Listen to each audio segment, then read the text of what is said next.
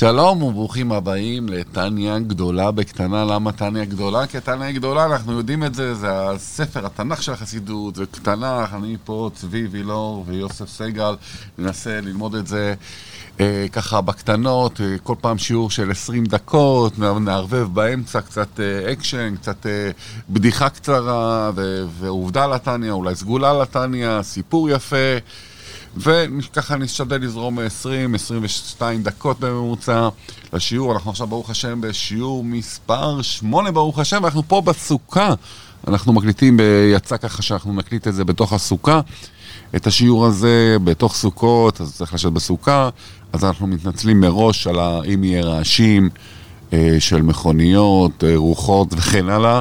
אני מקווה שתסלחו לנו ושבאתם בשביל להקשיב לתוכן, והטכניקה והאיכות של ההקלטה תהיה קצת נמוכה בגלל, ה... בגלל הסוכה ברוך השם, אבל זה הכל לטובה, זה יעשה את השיעור יותר משעשע. שוב להדגיש גם שכשאתם תראו, לאו דווקא שזה יהיה בסוכות, בדיוק. שזה יהיה אחרי, אבל מהסוכות תקבלו את הכוח לכל השנה. בדיוק, אנחנו עכשיו יושבים פה עטופים בתוך, בכיף כזה, בתוך הסוכה הגדולה שלנו. צל של הסוכה, בקדושה. בצל של הסוכה, מי שביה בניו יורק מוזמן לבוא לסוכה של צבי בשישי, אצל צבי, תעשו איזה גוגל. זה סוכה לחמישים איש, ובעצם מה שמיוחד גם בחג הסוכות, אנחנו כבר בתוך הסוכה, שאנחנו פשוט עטופים בתוך המצווה, זה המצווה היחידה שאתה באמת עטוף בה מכף רגל ועד ראש, אז זכינו לעשות מצווה בתוך מצווה, בתוך מצווה.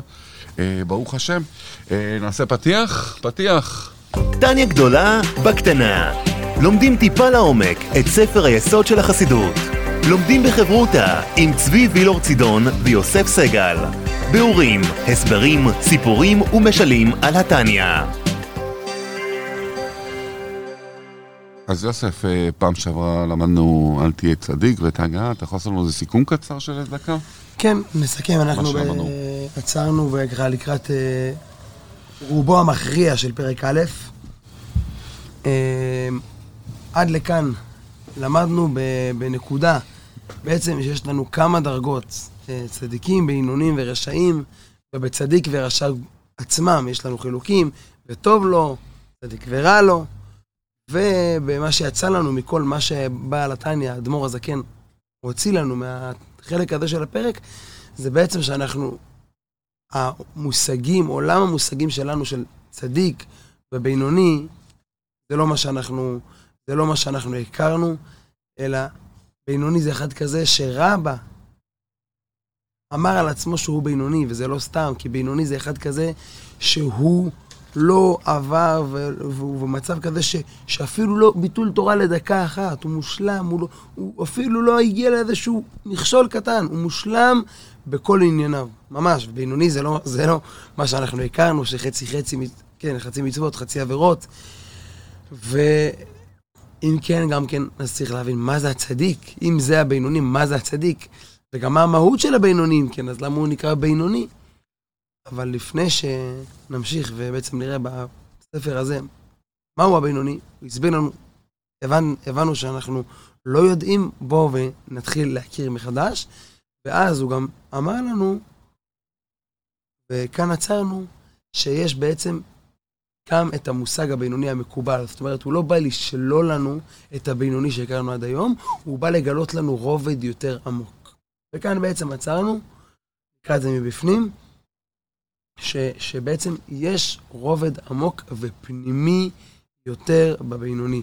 ומיד הוא מדגיש, כאן עצרנו, ואולי נקרא את זה מיד מבפנים, בשביל ש, ש, ש, עצרנו ב, והד אמרינן, אני מתחיל ציטוט, והד אמרינן באלמה. דמחצה על מחצה, מקרה בינוני. ורוב זכויות מקרה צדיק, כן, מה שאנחנו אומרים בעולם תמיד, שחצי מצוות, חצי עבירות, ואם רוב זכויות זה צדיק, אומר אדמו"ר הזקן, אני לא בא לשלול את זה. לא באתי לומר שזה לא נכון, אלא מה? הוא שם המושאל לעניין שכר ועונש, לפי שנידון אחר רובו, ומקרה צדיק בדינו מאחר שזוכה בדין. זאת אומרת, באמת, גם בקדושה. ו- וכאן חשוב להדגיש, אמרינן בעלמה, זה לא פירוש רק בעולם, בחוץ, אנחנו רגילים. גם בתורה מופיע בריבוי מקומות, לגבי שכר ועונש, יש צדיק ובינוני, חצי מצוות, יש את המוזניים, כף זכות, כן, חצי מצוות, חצי עבירות, להכריע את המוזניים, זה מופיע גם במדרשים בתורה. אומר, בעל עדיני, זה לא סותר. זה רובד חיצוני יותר, רובד פש... פשטני יותר. זה, ואיך שהוא מגדיר את זה פה, הוא שם המושאל. זה לא, באמת, באמת, לא זה בינוני וצדיק. באמת, באמת, בינוני וצדיק, זה הרובד הפנימי.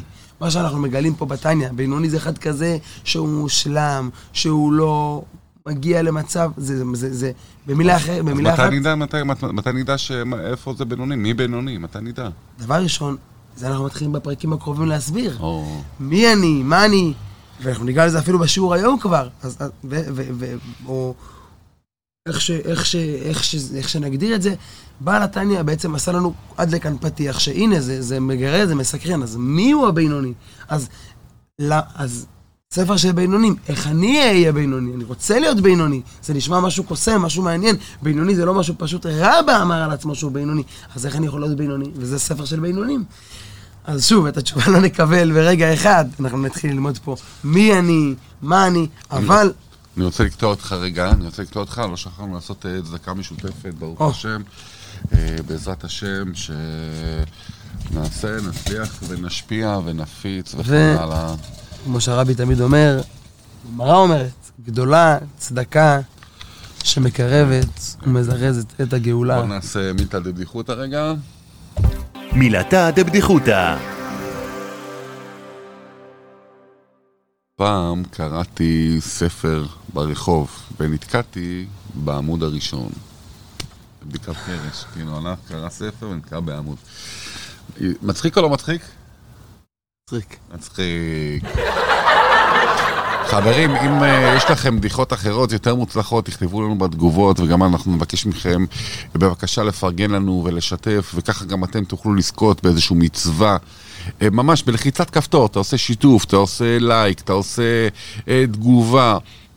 אתם גם מפרגנים לנו, גם רואים, מראים לנו, ו- ו- וגם אתם עושים מצווה, כי אז אתם משתפים את זה, uh, וברגע שאתם עושים לייק, אז uh, האלגוריתם של ה...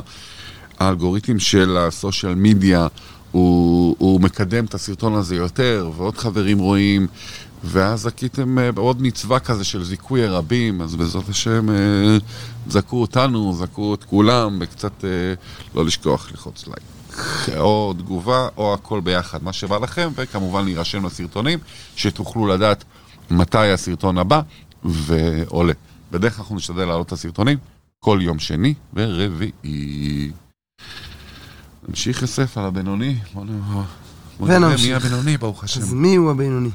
מי הבינוני? אז אומר לנו בעל התניה, אבל, כאן מגיע, אבל השאלה חיכינו, אבל, אז אמרנו שם המושאל, בעולם קוראים צדיק ובינוני, וגם התורה מזכירה את זה הרבה פעמים, בביטוי הרגיל, לעניין שכר ועונש.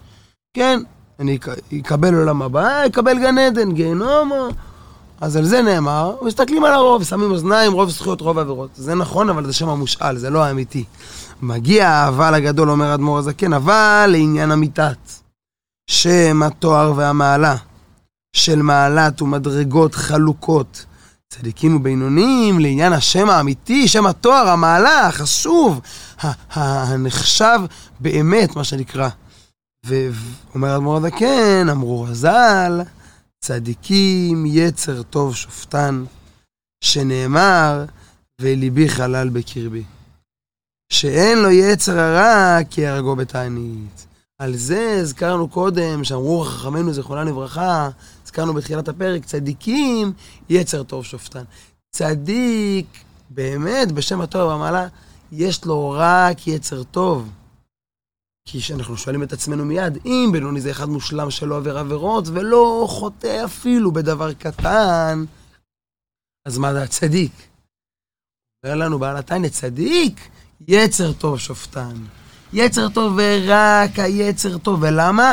לא כי היצר הרע רדום, כי היצר הרע לא קם בבוקר, הוא בדיוק עכשיו קיבל איזה הלם, איזה מצווה גדולה.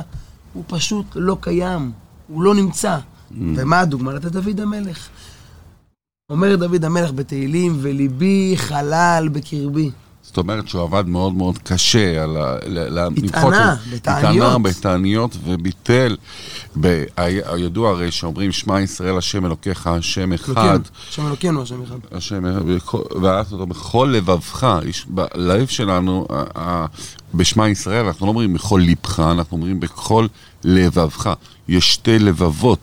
בתוך הלב, יש להם, ללב שתי צדדים, יש חדרים בתוך הלב, וככה ברוחניות, אנחנו יודעים שזה מסמל את היצר טוב ואת היצר הרע. אז הוא הרע, הוא אומר שליבי חלה בקרבי, הוא הרג את הצד, אה, אני חושב, זה צד שמאל יוסף או צד ימין? אני לא זוכר. צד שמאל? צד, הוא הרג את צד שמאל, את היצר הרע. אבל יש לי שאלה אליך, יש פה איזשהו דיוק ש, שבא נתניה מדבר פה, הוא אומר, רגע, יצר טוב שופטם, נכון? צדיקים אמרנו, זה אנשים שיצר טוב שופטם. מעולה, אבל מה זאת אומרת שופטם? אז ראש השנה, אנחנו עכשיו פה בתשרי, מה, אנחנו יצר טוב שופט אותם? לא, לא, לא הבנתי, חשבתי שרק הקדוש ברוך הוא שופט, אנחנו שופטים את עצמנו, למה הוא השתמש פה במושג שופטן? למה בית משפט? שאלה יפה, חשוב להדגיש שבעל התניא הרבה דברים מתחיל פה, ובהמשך הוא עוד יבאר. הדוגמה זה, כמדומני בפרק י"ג, בהמשך התניא הוא יתעכב, כשנצליח להבין בית מיהו הבינוני ומיהו הצדיק, אז הוא מיד ישאל, אז למה שופטן? אז הוא יסביר, אני אקדים את זה, נקדים את המאוחר בתאימה. הנקודה של שופטן, הנקודה של שופטן היא, שזה כמו שופט שאומר את דברו. זה לא מושל שמגיע ואומר, מחליט, הוא לא קובע עובדה, הוא מציג שיטה, שופט שאמר משהו, ייתכן שהגזר דין יתבצע, ייתכן שלא, הוא אמר את דעתו, הוא אמר את... אפשר להגיש ערעור, כאילו. אפשר להגיש ערעור, יפה. אז גם כאן, כשמגיע היצר הטוב, אז אמנם במקרה שלנו הוא לבד, אבל גם הצדיק, היצר טוב לא עושה לו את העבודה.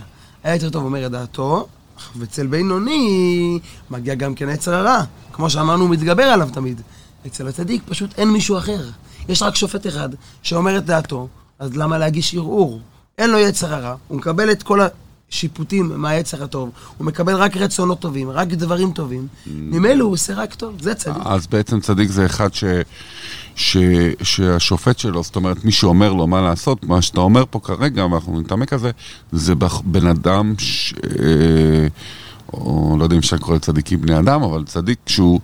שכאילו רק היצר הטוב לוחש לו באוזן, אין לו את זה שלוחץ לו בצד שמאל, זה מה שאמרנו, אין לו משהו שלוחש לו בצד שמאל לצות רעות. בן אדם כמונו, וזה היה חידוש, דוד המלך היה אדם גשמי פה בעולם הזה, וזה היה חידוש שבצדיקותו הוא הצליח, וחשוב להדגיש, אם התקנו פה תעניות, אז לפני שאנחנו ממשיכים, כל אחד ששומע את השיעור יגיד לעצמו, נו, אם דוד המלך הצליח בתעניות וסיגופים להוריד את היצר הרע, אז אולי גם אני, אולי אישר חילי, אולי אני אוכל גם כן להתענות בתעניות וסיגופים ולהוריד את היצר הרע.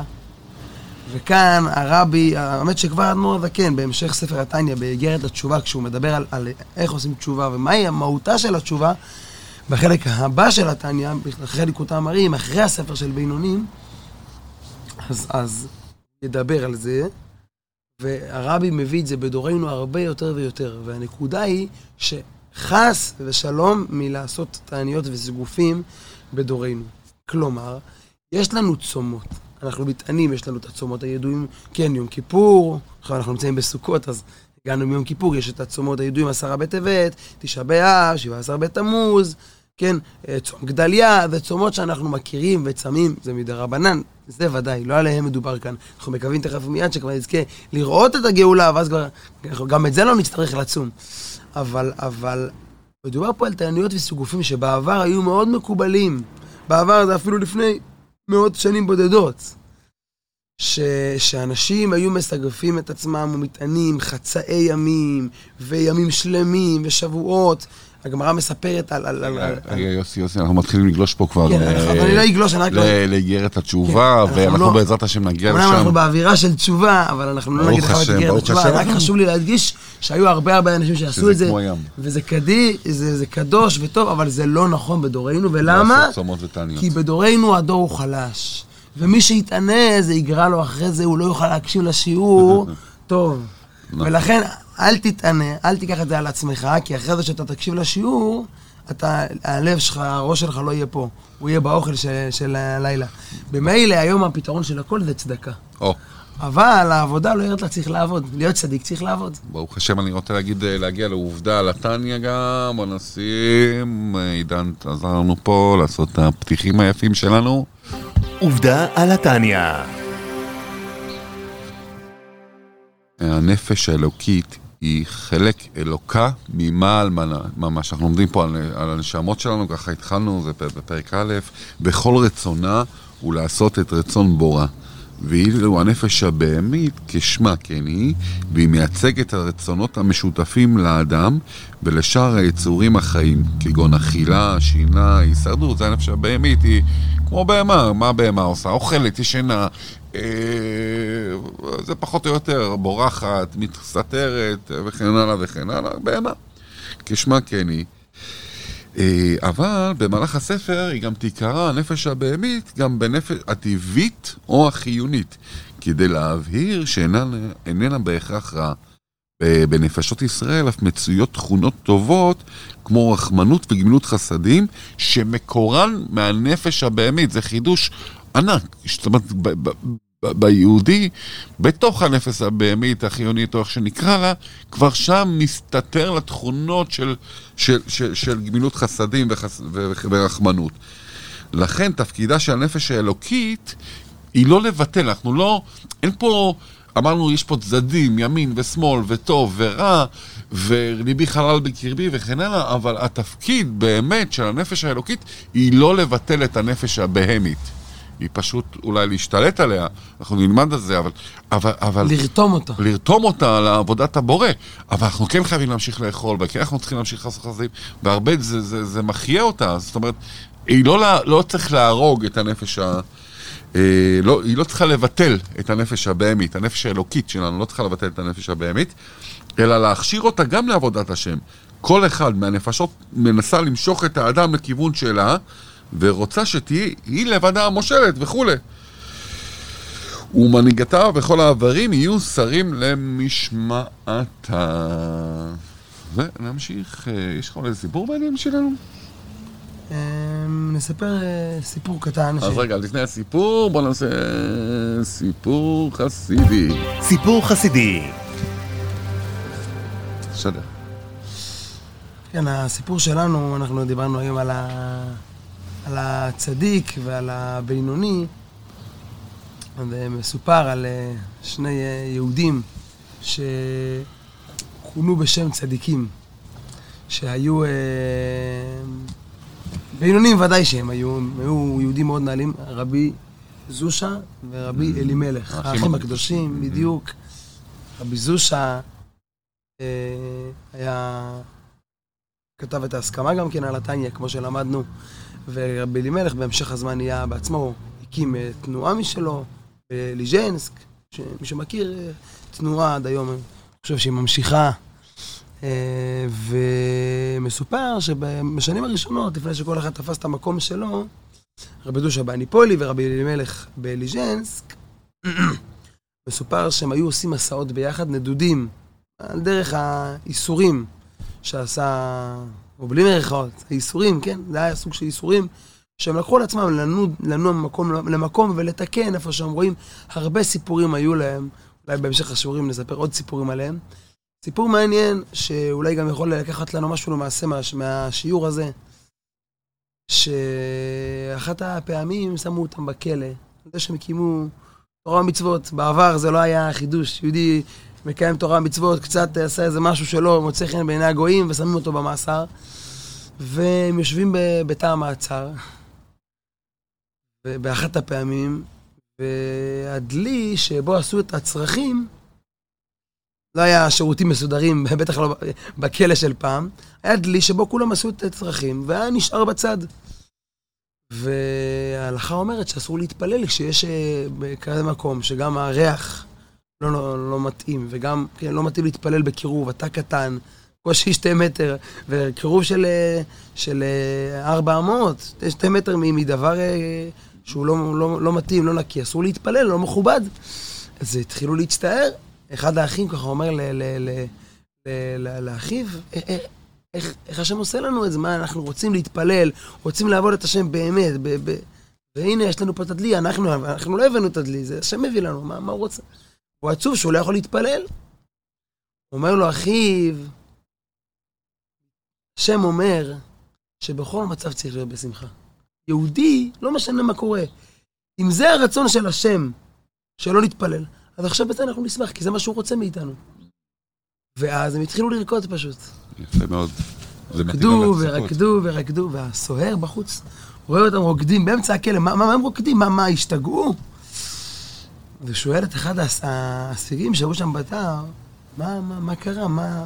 מי הצחיק אותם? מה הם זכו בלוטו, בלכלא? מאיפה השמחה? מאיפה השמחה? אז הוא אומר לו, תשמע, אני לא יודע גם, אבל אני לא הבנתי את השרפה שלהם בדיוק, אבל הם ציביעו על הדלי שם בצד, והתחילו לרקוד. אומר, ככה?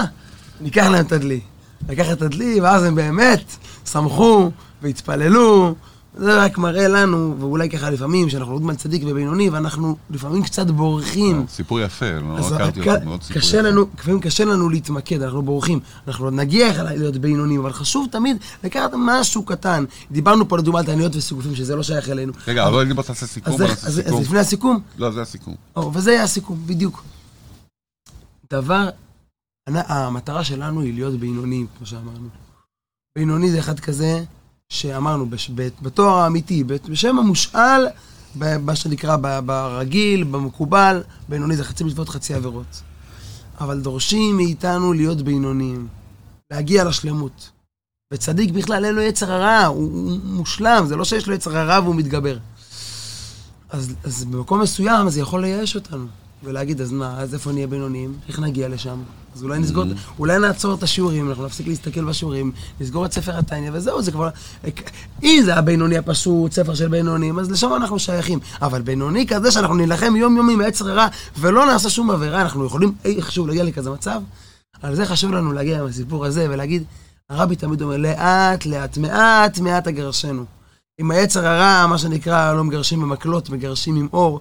כל מצווה, שמחה הכי קטנה אפילו. כן?